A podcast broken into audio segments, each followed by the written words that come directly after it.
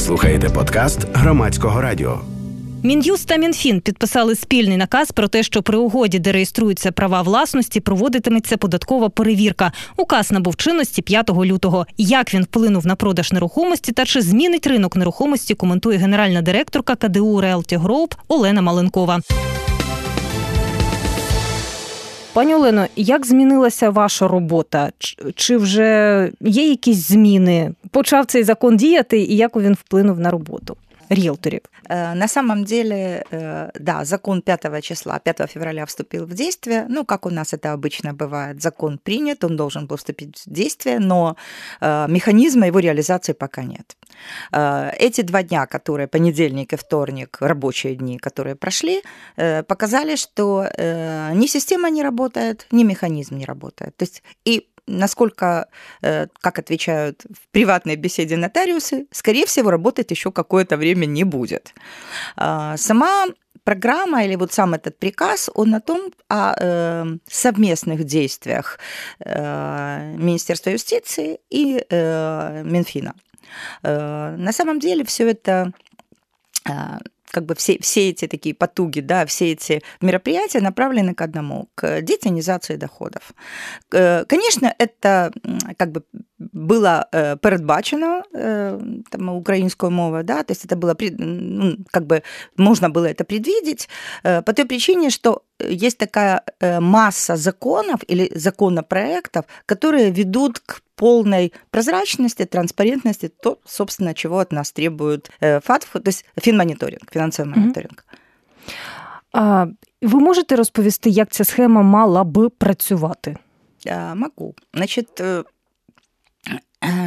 суть состояла в том, что сегодня как происходит сделка? Когда покупатель и продавец приходят к нотариусу, у нас нотариальное оформление сделки, все это знают, уже, наверное, в течение года, в течение года точно, может быть, немножко раньше, но в течение года это точно, и покупатель, и продавец, собственник, заполняли анкету о происхождении своих средств.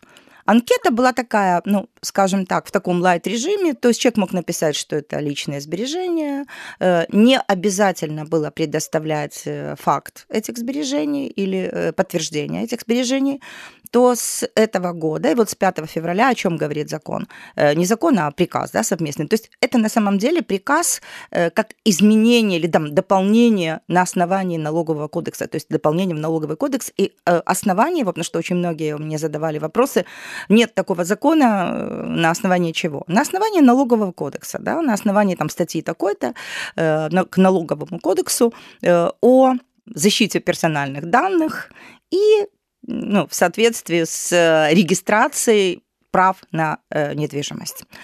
Если бы система заработала пятого числа, как бы это было сделано? Покупатель заполняет анкету, подает свои данные, так же, как он делает это сегодня. То есть он подает э, свой паспорт, персональные данные, он подает свой налоговый номер, ИНН, идентификационный номер, и справку или э, документ о происхождении доходов. Опять же, э, то, что указано в самом приказе, это только идентификация личности, его налоговый номер. Дальше нотариус отправляет этот запрос э, в налоговую, и оттуда должен прийти как бы подтверждающий ответ. Вот как это будет происходить в реальности, мы пока не знаем. По сути дела, ИНН – это же и есть наш ну, как бы, алгоритм удостоверения личности. Давно уже, кстати, в договорах купли-продажи не пишутся, что паспорт такой-то, номер такой-то, угу. зарегистрированный там. Давно уже этого нет. А я не помню. Да, да, давно уже нет, уже нет, ну, как лет, наверное, пять или семь. Раньше мы писали, зарегистрированный там-то. Сейчас только ИНН и еще место регистрации. Вот. То есть ИНН на сегодня, то есть ваш налоговый номер является вашим идентификатором личности. По сути дела, разумеется, все мы есть где-то там зарегистрированы. Если зайти в открытые реестры, каждый гражданин Украины может зайти в открытый реестр, в конце концов, у кого установлена ДИА, может в нее зайти, да, и посмотреть. И э, в своем кабинете в электро- электронных сервисах э, ну, на человека есть практически все его досье. Там есть моя донецкая квартира, например, как, как, ну, как бы, да, то есть там, там есть все, то есть там абсолютно все оцифровано. По сути дела, вот этот запрос, э, ну, наверное, много лет назад, когда регистрация прав, то есть в тринадцатом году, когда был создан реестр э, нерухомого майна, то есть это как бы все звенья одной цепи. Это идет к тому, чтобы все мы стали ну, достаточно прозрачными, наши доходы стали прозрачными для государства, и возможно было их ну, оподатковать. У вас там дискусія була в коментарях, ви писали про це на сторінці у Фейсбук, про те, і ви писали про те у пості у самому, про те, що ну, не дуже зрозуміло, і мені не зрозуміло, як це дуже швидко. От ви проводите угоду, і у цей час ви маєте із податкової отримати інформацію, виходить так.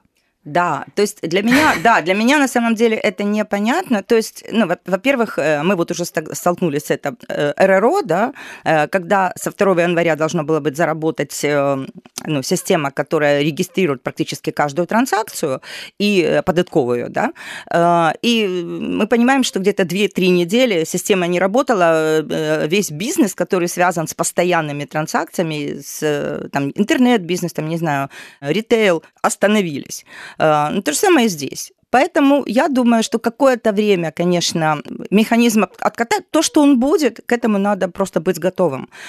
Все, как это, звенья, цепочки, они постепенно складываются в один пазл большой, да? Туда маленькие пазлики докладываются. Вот этот момент, то, что вы отправляете, нотариус отправляет запрос в налоговую, должен получить ответ. Я на самом деле не знаю, какой он должен получить ответ.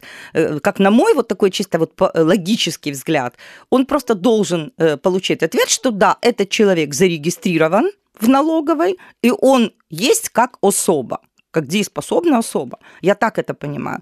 То есть быстрый ответ получить, как, в состоянии ли этот человек купить квартиру, ну, я сильно сомневаюсь, что так, так, такая задача была поставлена. Мне кажется, что была задача, чтобы объединить вот эти две базы, потому что у нас, еще когда была консультантом Комитета Верховной Рады, то мы даже буквально вот смеялись, потому что наш комитет – это пенсионного обеспечения, занятости и социальная политика. И министерство по делам оккупированных территорий, там, тимчасово оккупованных, да, то есть, когда мы говорили, что люди не получают пенсии, а нам министерство отвечает, потому что нет факта прохождения через блокпост. То есть люди там сидели, мы не можем доказать, что они находятся на этой территории. Я говорю, подождите, у нас электронный пропуск, для, ну, когда еще все это работало, да, для прохождения. Они говорят, а мы, мы с этой программой никак не связаны. То есть министерства находятся в одном коридоре, друг напротив друга находятся кабинеты. И сама электронная система, ну, реально смеялись, потому что ну, мы ходим, носим бумажки туда. То есть нет корреляции системы. Об этом разговор был еще там в восемнадцатом году или даже в семнадцатом. То есть понятное дело, что сейчас... Наше Министерство цифровой трансформации, что оно делает? Они все звенья цепочки складывают в одно. Это закономерный итог. Ну, как бы просто к этому нужно, это нужно принять. Поэтому я не думаю, что там будет ответ, разрешаем ли мы покупать вам квартиру. Там будет просто ответ, что да, человек есть в базе. Скорее всего, это будет именно так. Вопрос другой, что потом есть еще один закон, который уже вступил в силу. Сейчас мне надо как-то подумать, он вступил в силу, либо он вступает в силу, но то, что он уже есть, это факт. Закон о, скажем, использовании непрямых методов контроля хм. доходов населения. Ну, что это значит? Это значит, что у любого из нас есть карточка какого-нибудь банка. Но я думаю, что приваты есть у девяноста... Або кількох. Або кількох. А, ну, карточка, наверное, Приватбанка, который ну, как бы первым начал, да, вот такую цифровизацию, а, есть, я думаю, процентов девяносто населения. Может быть, я слишком оптимистична. Ну, у кого-то есть монобанк, у кого-то... Ну, пятьдесят есть... точно, я думаю, есть. Ну, я думаю, что больше на самом деле, потому что э, есть ощад. У кого-то, да, есть у кого-то ощад. Ну, то есть... Если на самом деле взять наши доходы, допустим, у меня карта Приватбанка с две тысячи, по-моему, две тысячи четвёртого года, да, то есть она у меня там была какая-то карточка там э, премиум, э, ну, то есть если поднять вот эти все цифровые записи, которые хранятся у банкиров с две тысячи четвёртого года, и что сделать? Столбик доходы и столбик расходы сравнить. И вот такое досье, оно практически уже есть в облаке, да? Вот просто как бы это нужно понимать. И э, это все вот эти пазлики, которые сейчас подходят, они все только для одной цели, чтобы вытащить из тени. Это очень большой рынок, рынок недвижимости. Я где-то прочитала, что только в год порядка семи миллиардов приносит э, воєнний збір з податкування э, операцій з нерухомістю. Вот. То есть, э, на самом деле, это огромный рынок, и наше, наше правительство, как наше министерство, да, вот тоже Министерство юстиции, которое контролит эти все вещи, и Министерство финансов, они же видят, какие огромные суммы там проходят. Поэтому, конечно, никто не даст нам, ну, как бы, такой возможности больше, ну, друг другу перебрасывать на карточки деньги, да, и как бы так, чтобы это было в таком режиме, который никто не видит. Нет, это все на самом деле, все будет контролироваться, а сейчас это просто закрываются цепочки. А ви назвали, ну, коли приклад наводили, сказали дві тисячі четвертий рік, це, ну, ви просто до прикладу чи про цю про, саме про цю дату, цей рік йдеться? Ні, це я вообще, наскільки мені... Я не читала просто про цей законопроект. Да, закон, ні, закон, тому... законопроект от... То есть все доходы будут наши с вами учтены с тысяча девятьсот девяносто четвёртого года. Это я сказала, что у меня карточка появилась в две тысячи четвёртом. А, точно, да, так. То есть, ну, я практически, я, я, я себя называю, я человек без нал. Слухайте, ну, з дев'яносто четвертого року, я думаю, неможливо. Ну, як можна? А, скорее всего, что отцифрован... Да, я не знаю, как они будут проверять наши с вами неподконтрольные территории, да, но подконтрольные территории отцифровано все с девяносто четвёртого года. То есть переданы э, вот эти э, пенсионный фонд, ну, вот эти вот все податки, які ми там сплачували протягом там, угу, двадцяти, угу. там, тридцяти, сколько, двадцяти семи років, то э, вот это все с девяносто четвёртого года проверить можно. Я, опять же, не знаю, как это можно проверить на э, тимчасово оккупованных территориях, потому что э, меня очень многие люди спрашивают, а что же нам делать? Мы были вынуждены продать недвижимость там. Разумеется, подтверждения нет. То есть с две тысячи семнадцатого года люди не могли продавать по украинским законам, да, в соответствии с изменившимися ситуациями. То есть вот эти подтверждения этих доходов не может быть, это должен быть какой-то либо специальный закон, либо в судебном порядке эти вопросы. Но то, что проверить, проследить наши доходы и расходы, если они были... крупных размерах, то есть это были, допустим, квартиры, это была недвижимость, это были автомобили, там, я не знаю, катера, ну, что-то из крупных покупок, да, там, где мы, более того, у нас у каждого есть, это, опять же, давно об этом говорю, у нас у каждого с вами есть дисконтные карточки. Так. Да, вот каждая дисконтная карточка – это пазлик для налоговой, что мы с вами покупали за какой-то период времени. Но чтобы не было иллюзий у тех, кто нас слушает, все абсолютно вот эти звенья цепи будут сведены в одно. У нас, как у украинцев, есть еще время до первого сентября две тысячи двадцать второго года для того, чтобы все свои доходы посчитать. И если где-то что-то там не складывается, то есть идет дисбаланс в сторону... расходы превышают доходы, либо есть дорогая недвижимость, посчитать хотя бы примерно и заплатить пять процентов.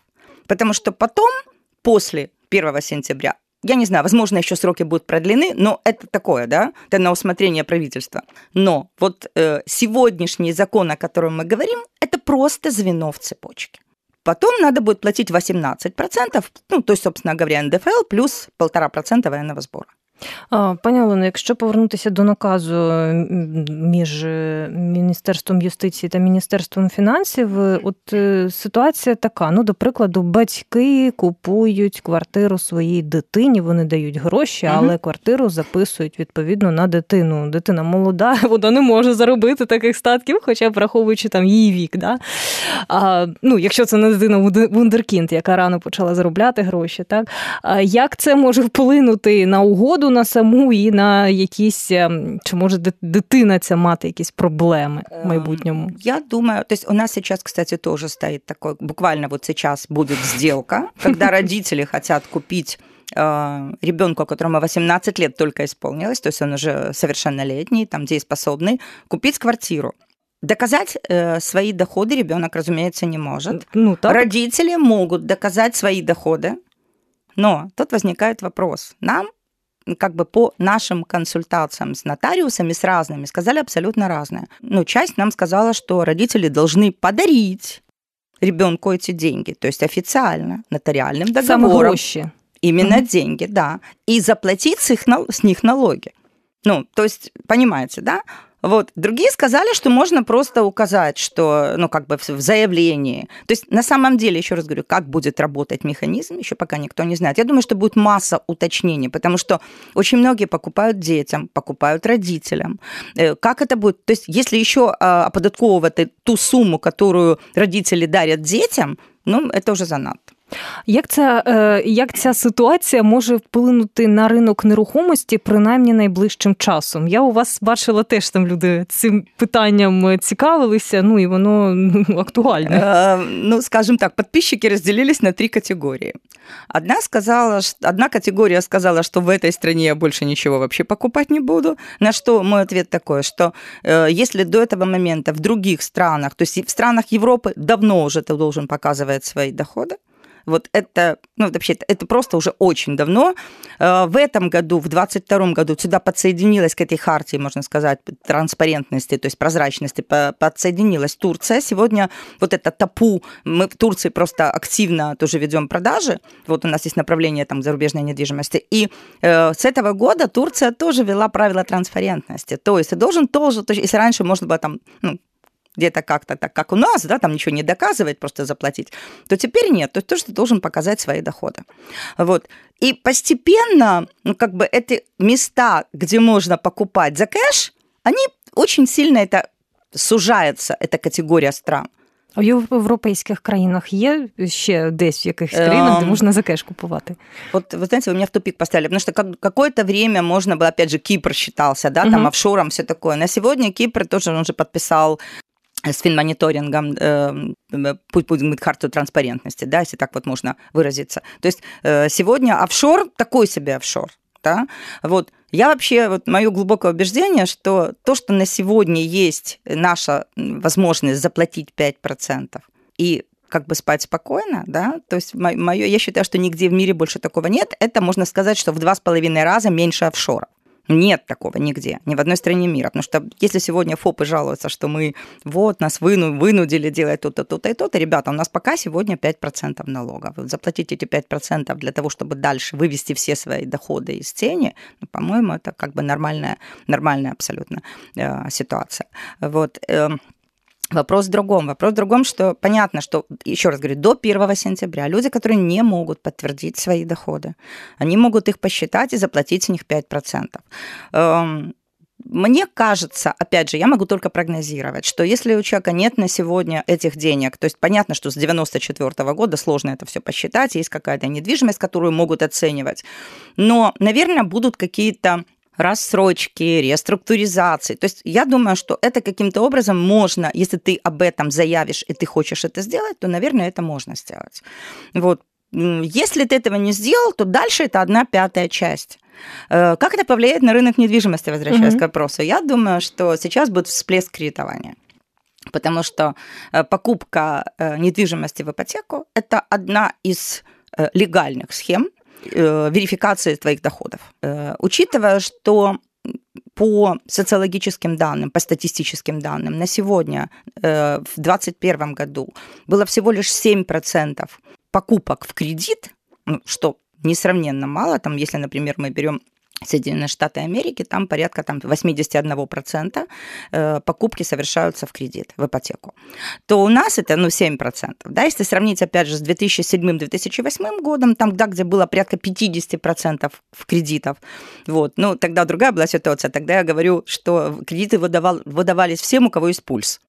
То есть вот просто кто захотел прийти, опять же, не было, вот возвращаясь в седьмой год, не было же вот такой прозрачности, транспарентности. Просто люди писали фиктивные справки о своих заработках, подкладывали эти справки, банки их принимали. Поэтому, собственно, ипотечный кризис две тысячи восьмого года мы получили.